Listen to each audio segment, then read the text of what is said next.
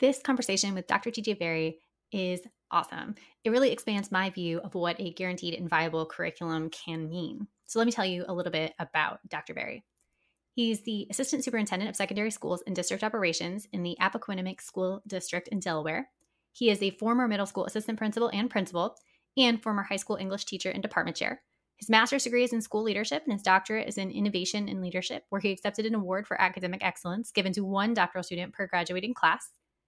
He holds several honors and distinctions, including his past appointment as president of the Delaware Association for School Administrators, his work with the Delaware Association for School Principals, and the honor in accepting the Paul Carlson Administrator of the Year Award. His efforts span beyond the K 12 arena into higher education, where he holds adjunct appointments, teaching courses at the master's and doctoral level. He is a national presenter on topics of school leadership and the co founder of the Schoolhouse 302, a leadership development institute. Along with Joseph Jones, he co authored Candid and Compassionate Feedback Transforming Everyday Practice in Schools. And with Salome Thomas-EL. and Joseph Jones, he co authored Passionate Leadership Creating a Culture of Success in Every School, Building a Winning Team, The Power of a Magnetic Reputation, and the Need to Recruit Top Talent in Every School, and Retention for a Change Motivate, Inspire, and Energize Your School Culture. Get excited to learn with me from Dr. TJ Berry. I'm educational justice coach Lindsay Lyons, and here on the Time for Teachership podcast, we learn how to inspire educational innovation for racial and gender justice, design curricula grounded in student voice, and build capacity for shared leadership. I'm a former teacher leader turned instructional coach. I'm striving to live a life full of learning, running, baking, traveling, and parenting because we can be rockstar educators and be full human beings. If you're a principal, assistant superintendent, curriculum director, instructional coach, or teacher who enjoys nerding out about co created curriculum with students, I made this show for you. Here we go. Dr. TJ Berry, welcome to the Time for Teachership podcast. Super excited to be here, Lindsay. So let's dive right in. And I just want to know—I've read your professional bio, but what's important for listeners to know about you or keep in mind as they listen to our conversation today? Yeah, I think it's important um, that I that listeners kind of know that I see things through a couple of different lenses, right? So I'm an assistant superintendent in a very fast growing school district with 12,000 plus kids in it. I'm also an instructor and uh, adjunct professor in a few universities. So I like to dive into that work from a theory standpoint. And then um, I coach principals through my company, the Schoolhouse 302. So as a practitioner, I like to also see things from a practical standpoint. So again, taking like what's what does the literature say? What does the research say? What does the evidence say that works? And putting in the hands of people who can and make that happen. So i'm constantly trying to go from research and evidence to implementation. And so hopefully that helps guide the conversation today. Those three hats that, that I, I wear i'll probably try to put on each of them at some point. Plus my dad hat and my social justice hat um, for school reform. So you'll hear that in, in my tone probably too. Excellent. I love all of those hats. And I also think what that speaks to is that you're very busy. You do a lot of things. yeah, super busy, but busy's good, right? Like uh, if you're busy, um, it also probably means that you're healthy and that you're into a number of things. Too busy's not good, but uh, that's something that you can control. Um, so yeah, good clarification. Busy in a good way. yeah. So, one of the things that I love thinking about is Dr. Bettina Love's de- description of freedom dreaming. And she says their dreams grounded in the critique of injustice. I always like to use that to anchor kind of the vision or the dream that we have for education. And specifically this season on the podcast, I'm talking about curriculum and instruction. And so, when we think about that, um, from your different hats, kind of what is that dream that you have for the field of education generally, but then even specifically, you know, curriculum and instruction? So there's a number, I'll probably meander here a little bit. Um, there's a number of things that I like to say about curriculum instruction. I mean, some of it is not shiny and neat to talk about. And that's the part that I think is hard for educators. But really big, I think that we say a lot of things about kids experiencing school to prepare them for the real world. And I really wish that school was the real world. And um, we're a ways away from that. I think some schools do it better than others, and some school systems do it better than others. And, and I'm talking about the American public school system for the most part. But generally speaking, kids find a way to get to school, maybe on a bus. They're there for a finite period of time. They go through a, a, a schedule of predetermined courses, and then they go home at the end of the day. And learning, that's not learning. So learning doesn't work like that. Um, and so I think we missed the mark big time, just the way that we've built the institution. Um, Seth Godin calls it the educational industrial complex.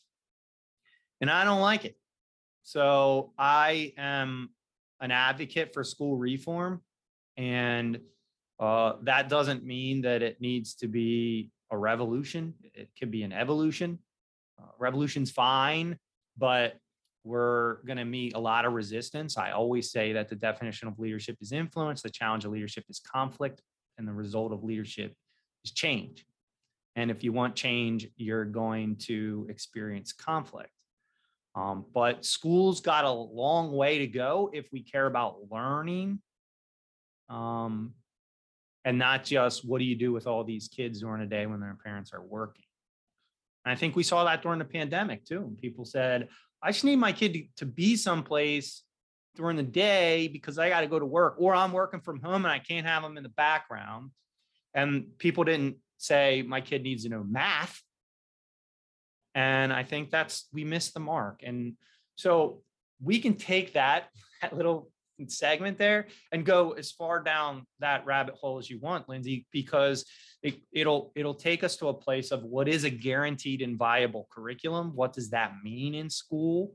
Um, what how does learning work from a behavioral psychology and neuroscience standpoint? So there's a big question mark there that I don't think we know enough about, and what what is known in the research is not used enough. Um, there is a concept of work-based learning and work-based experiences and practicum type stuff that especially in high schools should be at the forefront. Um, there's all this stuff about social and emotional learning that we put in a bucket sometimes in a sliver of time that we do and then it's not everywhere else we go and so there's all these these avenues that you when you start talking about the institutions that we have and, and learning and what that means for the future of how we can do this better for young people. And i think it's it's going to take some people who want to challenge what we currently do. Um, so i'll pause there and see which direction you want to take that in yeah oh my gosh so many directions so i think I mean, I'm super curious about first, can you repeat what you said about the definition of leadership is influence? And then I, I wanted to hear the, the next two pieces as well. So I I I'm a big John Maxwell follower. Maybe I'll I'll drop a bunch of names and a bunch of books for your listeners because I know that's the kind of person who's going to listen to this show is they want to learn, they want to know where to go next. John Maxwell, huge John Maxwell fan um, in terms of leadership, I think he's he's probably my the purest form of leadership, and his definition of leadership is influence. It's that simple. So I take that and I say, okay, the definition of leadership is influence, but the challenge of leadership is conflict, and the result of leadership is change, because typically leaders are moving in a direction past the status quo. And the number one thing that people don't like is change. And the number two thing that people don't like is the way things are. So it's really hard to make people happy. But leaders want to change things, improve things, make things better, add value is definitely something that you hear a lot of leaders say they want to do is to add value. Um, the system doesn't always appreciate that, right? Because when you get down to it, that means minus comfort. And lots of people seek comfort. And I follow Seth Godin as well. And he also has been known to say that leaders are people who have to know that their job is to inflict pain on the people they seek to serve. And that's hard, right? And so that's a little bit of an exaggeration, I think. But you, the pain part is making people uncomfortable. And education, educators are naturally altruistic. And we naturally, I think, want people to be comfortable and that's not how learning works either. So the more comfort we have, the less likely it is that we're going to grow. And um, yeah, so.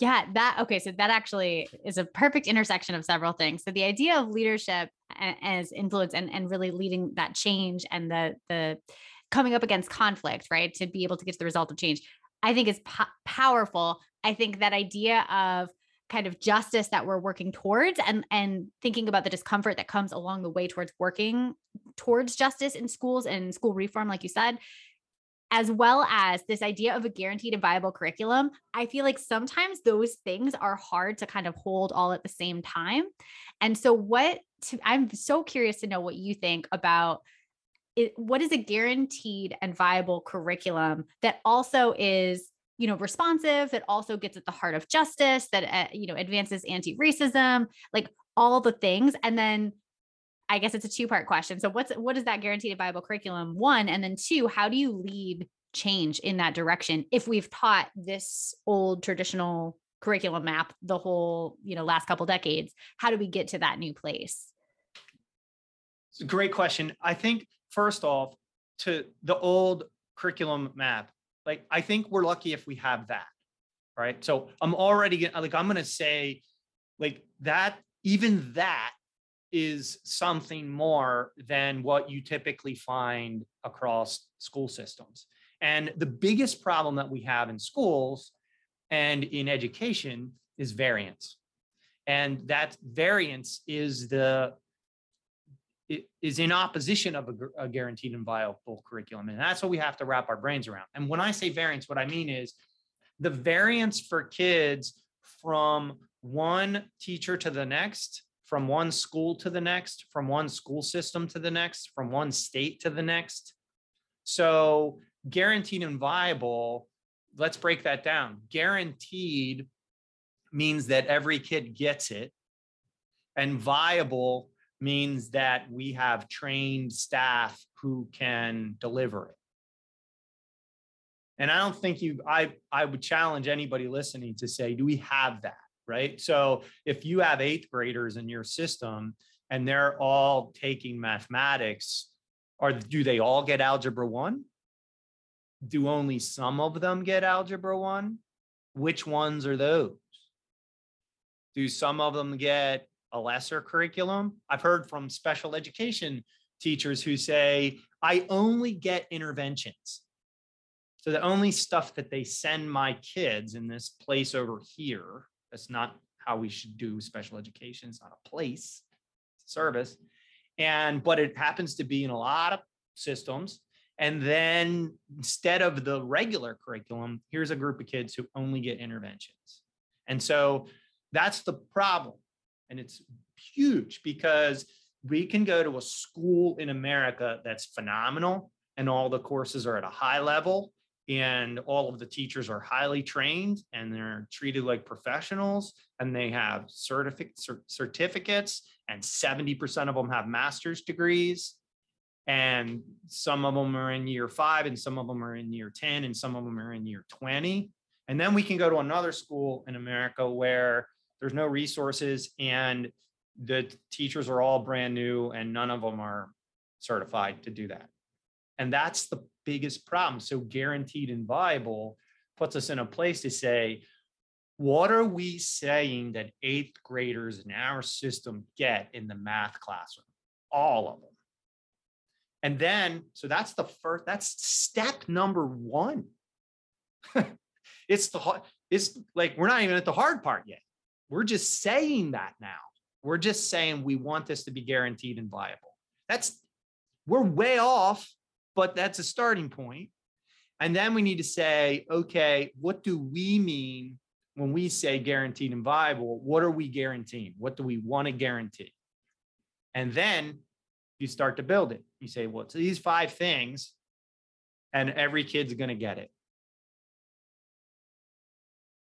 And then now you're talking about challenging the system because then you do have to say, all right, here's the map, here's the scope and sequence. I mean, if you want to get really technical, here's the curriculum, here's what we bought, here's how we train the teachers, here's the unit one, and here's the bigger one. Now all the assessments are the same. And we know after unit one who got it and who didn't. Now we can have a real professional learning community, which most schools can't because not all the teachers are teaching the same thing. And you start to see how that causes conflict in a system where maybe your math teachers don't even agree on the order uh, and sequence of the units. Maybe your math teachers don't even have a curriculum.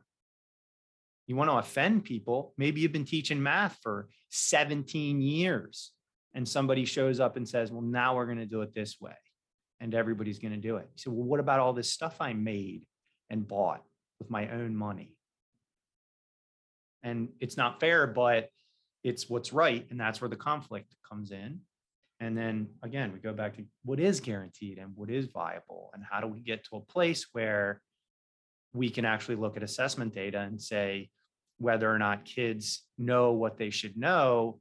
That's not on what's what would be a lagging indicator. We constantly look at lagging indicators in schools, stuff like standardized test scores that we don't get until the kids are gone versus what happened after unit one, right? It starts to get really technical, Lindsay. And I don't know if that's the direction you want to go in for your audience, but it's the part that's hard for school systems and anybody who's a curriculum director or at that level of making these decisions. Um, we have a real responsibility. And uh, I think we're a long way off. And if you're listening to this, you're like, my school system's not a long way off. Great, good for you. And go around giving everybody a high five um, because they deserve it. But I don't know that everybody listening is going to feel that same way. Yeah. Oh my gosh. So many things to unpack here. So I love that you, the way you define guaranteed and viable made me open up to the idea of guaranteed and viable. At first, I was like, mm, I don't know about a guaranteed and viable. Like, it, you know, it sounds nice, but it also sounds very rigid. And so I love the definition of just like 100% of students, like 100% of students get it. That is, that is something we can all agree on. And I feel like from a change perspective, right? Like you were talking about, it's hard because we've invested our own money, our own practices, we've built all these things, right? and it's hard to break from tradition in that way but it's right and so i feel like that ultimately you know is a great way to get people into this vision of change and if it's going to get to the 100% that we all agreed was why we're here great. And so the guaranteed part makes sense to me. The viable the idea of like a trained staff makes sense to me. And then i was thinking as you were going through right you say it you have like the definition of what is it for us? And then you said you know, maybe it's these five things. And so for me, that part stuck out because I was like, okay, so maybe it is, you know, the alignment of priority standards. And this is what excellence looks like in in analysis or something and that's the same across the board for maybe even any subject area in 10th grade for example right and there's kind of that that alignment piece and that agreement of the standard and I wonder because you were saying, you know, how technical do we get? Do we have the same assessments? Do we have the same um, that kind of thing? And I'm wondering if we have an agreed upon standard that we assess you know every day or we assess so we don't have those lagging indicators we have the regular assessments but do is there a potential to pull in because I'm a big fan of pulling in like current events. And so like really tapping into what is interesting to students and to get that engagement up to then practice the thing, right? Whatever the standard is. Um, is that do you think that's doable and still have a guaranteed viable curriculum or does it need to be rigid and to have the exact same assessments or is there flex there so this is a big question right and i don't think that there's a there's a you know one very black and white answer to it i think it's gray and i think there's a lot of gray parts and we ought to recognize the parts that are gray because we want answers. Educators love answers, right? We we didn't do this if we didn't like answers. We want to know the answer. And lots, most educators are also rule followers. So we want to answer and we want to implement it. And it's a lot messier than that. And so I don't know that what I'm going to say is going to fully um, is going to fully answer your question or or even make people feel like okay now i know what to do next i think you make a good point though which is we have to start with priority standards and there are too many of them so part of viable is i can get through it i know how to get through it and i can get through it and i have 180 days with young people and a finite amount of time and i can accomplish this and so there's a lot of stuff baked into curriculum that's unnecessary. And there's probably stuff in school that nobody needs to know. And we teach it anyway. There's also stuff in school, and I don't mean this to offend anybody, but there's also stuff in school that teachers teach because they like to teach it, because it's their favorite unit. And maybe the kids even like it. They really like this but it might not be aligned with a skill um, or even knowledge that somebody needs. And we need to think about those two things. This is why there's rabbit holes. We need to think about those two things as separate skills and knowledge. Knowledge matters. We've gone, the pendulum has swung way too far. Knowledge matters, right? So do skills. And that's a, those are the balance that we need to have in our conversation about this is to say, okay, what are the skills we want kids to have? And what are the seminal texts that we want them to read? I think you said something earlier that's really important too. Is there thematic learning? Like something that we want all ninth graders to explore, something that we want all 10th graders to explore.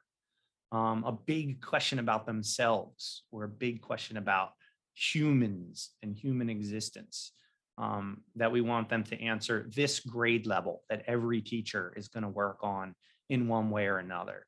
Um, so those are questions. Back to the question about rigid uh, rigidity and flexibility. This the, the hard part. Um, I'm going to answer in a really weird way, and you see if you uh, uh, it resonates with you. I think we get the art and the science wrong. So I, there's an art and science of teaching, and I think we're mostly wrong about the art and science. So I think a lot of teachers, when they get a rigid curriculum, they think I can't be an artist, and I think that's wrong. Um, so uh, what do I mean by the art and science? I can give you four things that are mostly science and not art, um, and one thing that's art. And so um, content knowledge. That's not art, that's science. You got to know your content. You should know it inside and out. You should know the standards that you're teaching. You should know the text from beginning to end. Um, pedagogy, the way in which students interact with the content is not art. Uh, there is an appropriate activity to do.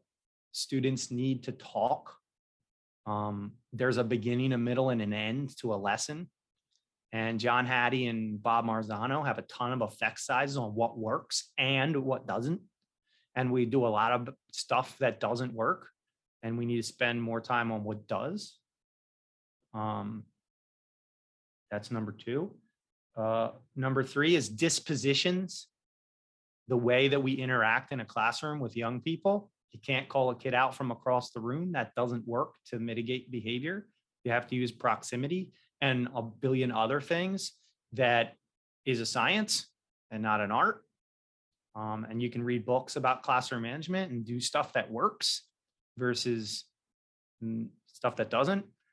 The fourth one, and people listening aren't going to like it, but grading is not an art. A way in which we grade is a science. It's been studied. Um, Rick Wormeli and Thomas Guskey and Starr Sackstein and Joe Feldman, they all have things to say about this that matter. And there's books up to our armpits that we should be reading to make sure that we know. And the fifth thing is the art part. And it's not something that we spend enough time on, which is your creative flair as a teacher. Nobody can take that away from you. And I wish ed, ed leadership programs, but also teacher prep programs would do more with this to say to teachers, who are you as a teacher? Define yourself. What do you want kids to think about you when they interact with you? Are you funny? Are you serious? Are you sometimes funny and sometimes serious? And can you work on that part as the art so that when we hand you a somewhat rigid curriculum, you don't think about that as taking away from your artistic ability to deliver that curriculum in an appropriate manner that connects with young people in a classroom. And so I think if we if we think less about a rigid curriculum and more about what is art in education and part of the art is knowing what's art and what's not and getting all the books that we talk about and reading them and saying here's what i think i can do with this to make it work that's the part that we need to think about. And then to back to your flexibility part. Yes, there's flexibility. And what you do with the flexibility is you say, okay, back to our eighth grade math. We get all the eighth grade math teachers in a room and we say, here are the standards. Here's the scope and sequence. What are we missing? And they need to discuss that and say, well, the assessment didn't do this and we should make it do that. So then let's all make it do that. And that's the guaranteed part. You can't have individuals deviating without a, at least a conversation because then all of a sudden you've destroyed the guaranteed part and one kid's going to get a better experience than another um, and we need to talk about that so that we aren't in in silos and that's our biggest problem is that most people most schools most teachers they work in isolation and then not enough people come by to take a look and to support and say, What do you mean you had to buy that with your own money? So I'll stop there. I could go on and on. No, this is really great.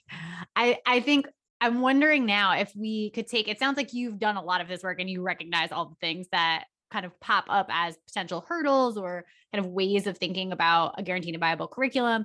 Is there like an example that you could share or maybe not even a concrete example but just generally like what was a challenge for people in the work that you've done in the area of curriculum and instruction that really required a mindset shift and then what were the things that you did to help move the work forward and, and get everyone to a place where they're you know excited and implementing in, in the way that is is right for kids well, first of all, I should say um, I don't know that I'm 100% successful in any of these endeavors. I mean, it's it's hard, right? And so, um, here's something though that I think is a soapbox of mine, which is kids should experience the most rigorous coursework that we can find, and uh, that's all kids. And when they can't meet when when they can't meet what we think is the high rigor standard or whatever we're talking about in terms of um in terms of cognitive growth targets or whatever it is that we're working on we should support the kid and meet the kid where the kid is and not the, the other way around which is to make it less rigorous so that's number one and number two is there are nationally recognized curriculum at a really high level that are aligned to standards and that are aligned to college and career readiness that have been studied. Um, one example of that is um, AP coursework through College Board. Big fan of, of that. And I think we ought to think, here's the mindset shift, is we ought to think of that as a curriculum and not just as a place where the super smart kids go. And so um, something to try is to have all kids take AP courses And there's a lot of, to be, there's a lot of rabbit holes we can go down with that too about the admissions process and college readiness and access to college and what a highly selective college is looking at and what typically marginalized students have on their transcript um, versus uh, privileged kids and how you get access to an AP class. And so we could do a whole show on that part. But if we change the mindset to think of things like, okay, this is a really high level curriculum. Um, you know, I think about something like human geography. All kids should take that class. Why not take an AP class? Why not support all kids in that AP class? Then we've done something for their transcript. How do you do that without, you know, without causing too much conflict that you can't move something forward? Because that happens too. I think you start small with a group of like minded people. Um, I would point your listeners to leadership lessons from a shirtless dancing guy. Don't Google shirtless dancing guy. Google leadership lessons from a shirtless dancing guy. And you'll see this concept of a movement, and it starts small and it starts with one or two people. And that's how you get everybody off the hill. And you'll know what I'm referencing when you watch the video. It's short and fun. Um, but you need some like minded people and you need a coalition I've been, I've failed at this a uh, number of times where I think the system's ready for a change it's not ready for in education or even in my classroom. And um, we're steeped in traditions. And that doesn't mean that they're working, and certainly doesn't mean that they're working for all kids. And so um, you got to get a couple of people to try. I always say this we we like to say that people need to know the why. And I think that's true, but I think people need to give it a try. So instead of just working on a culture of why, I think we need to work on a culture of try. And if we can get a few people to try something and they come up and they emerge and they say, it worked. It didn't work without problems, but it worked. Um, yeah,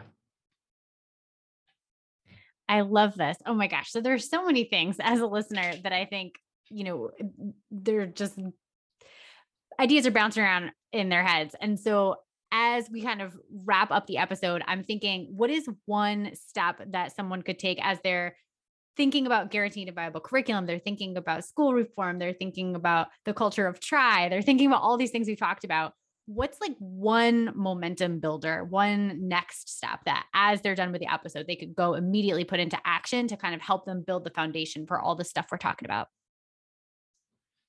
So I think there, I'm going to, I'm going to give you two action steps. I think anybody listening to this, especially teachers, teachers have a lot of influence in their schools.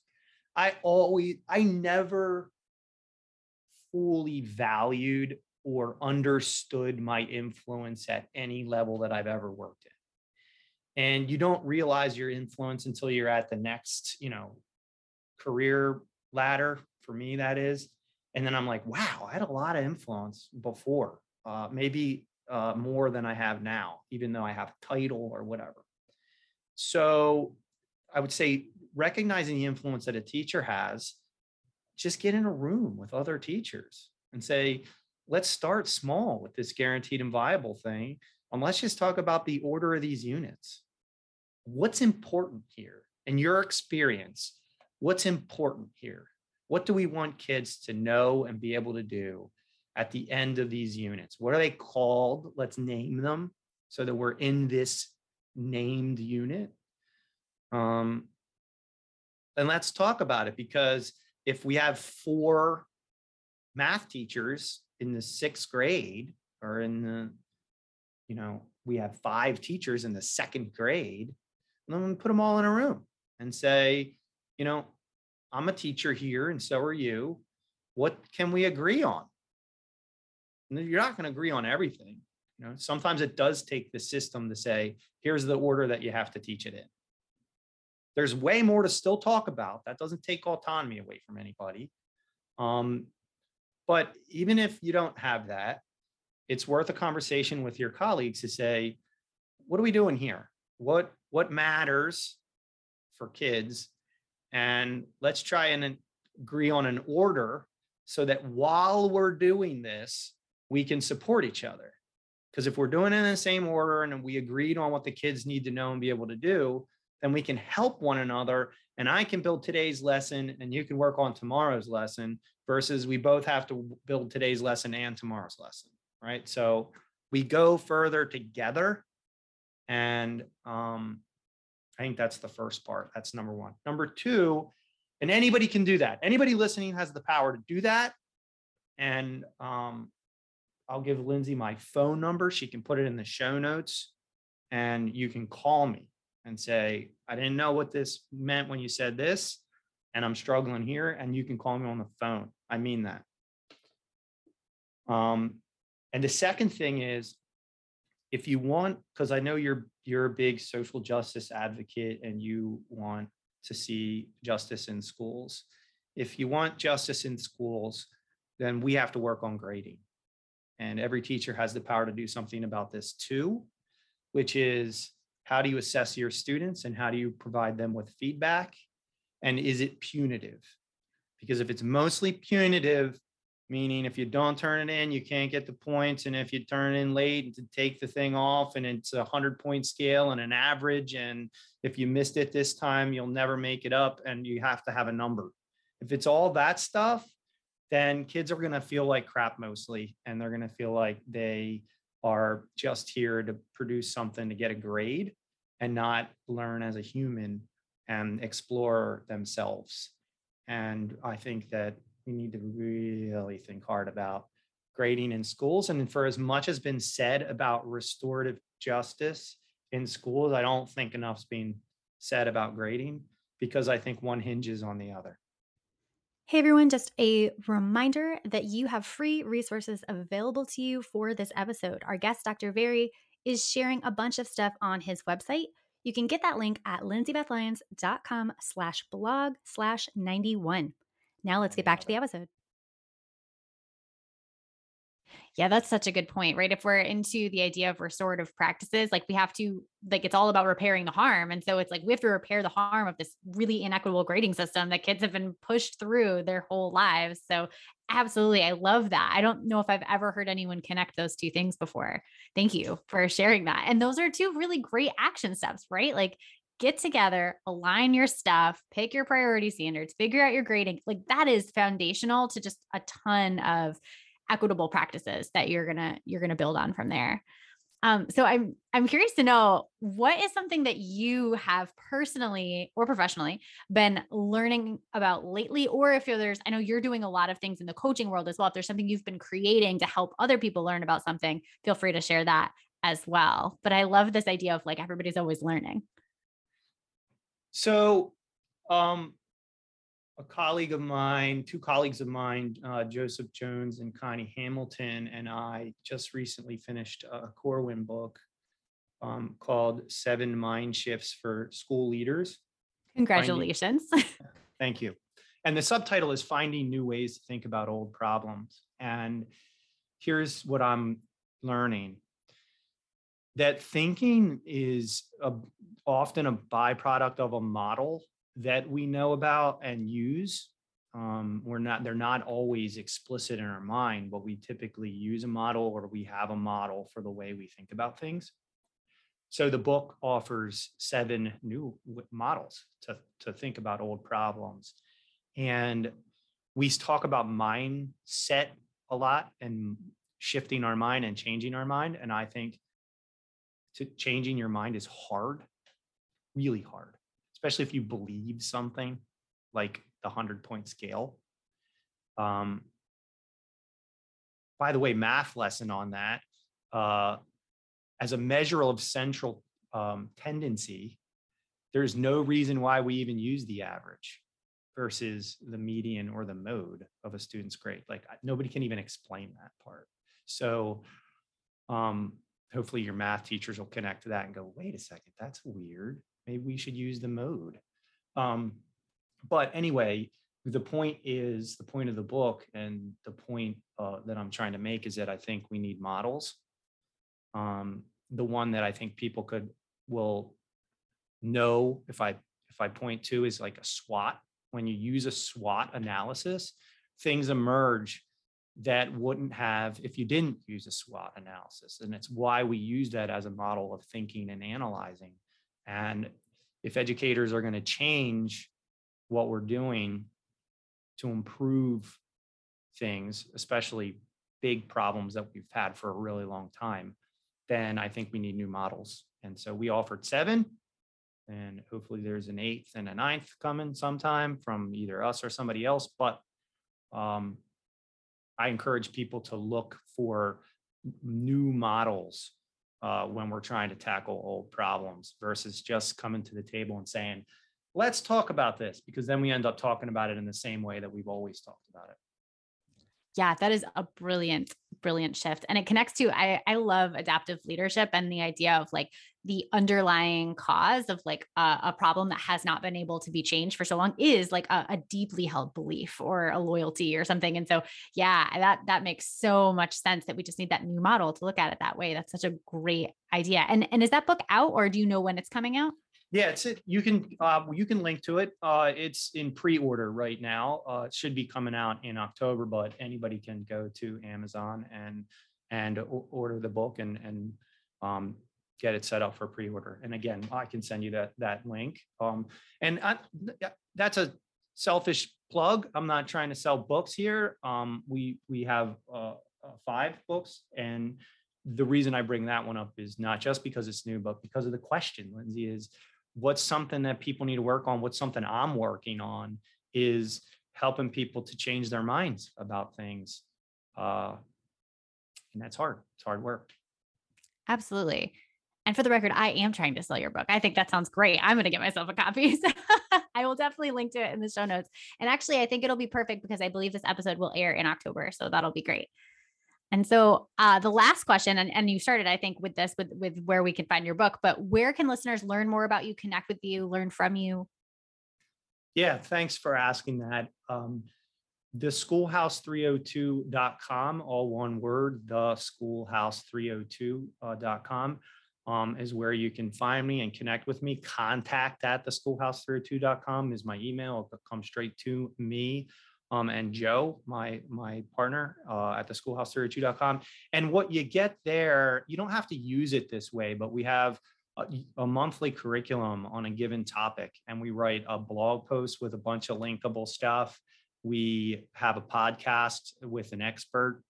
We um, have a show called 302 Thoughts where Joe and I talk about that one topic and we recommend two books on that topic. And that happens every month.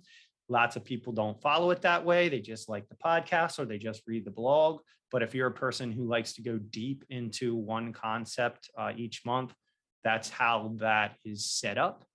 Um, and so it's easy to go to the schoolhouse302.com and just subscribe, and you'll get the um, our weekly content right in your inbox, and it's free. There's no cost. Perfect. That sounds amazing. TJ, thank you so much for being on the podcast today. I so appreciate you. Absolutely. Thanks for having me. It was fun. If you're leaving this episode wanting more, you're going to love my live coaching intensive curriculum bootcamp. I help one department or grade team create feminist, anti racist curricula that challenges, affirms, and inspires all students. We weave current events into course content and amplify student voices, which skyrockets engagement and academic achievement. It energizes educators feeling burnt out, and it's just two days. Plus, you can reuse the same process anytime you create a new unit, which saves time and money. If you can't wait to bring this to your staff, I'm inviting you to sign up for a 20 minute call with me. Grab a spot on my calendar at www.lindsaybethlyons.com slash contact. Until next time, leaders, continue to think big, act brave, and be your best self. This podcast is a proud member of the Teach Better Podcast Network. Better today, better tomorrow, and the podcast to get you there. Explore more podcasts at teachbetter.com slash podcasts, and we'll see you at the next episode.